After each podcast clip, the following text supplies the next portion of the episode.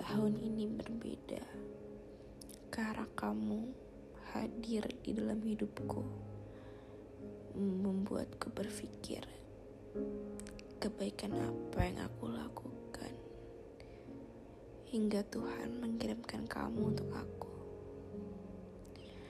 Apakah Tuhan ingin memberitahu bahwa ada makhluk ciptaannya yang indah?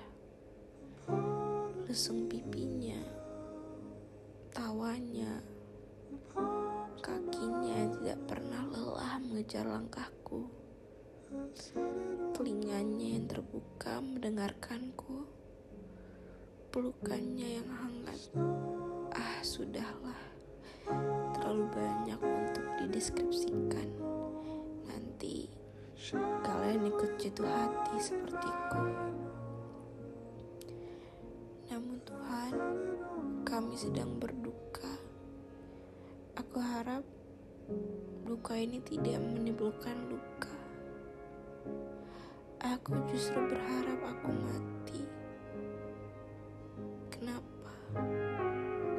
Karena aku rela. Sungguh rela. Agar cinta terakhir di hidupku adalah dirinya. Sampai Tuhan berkata untuk.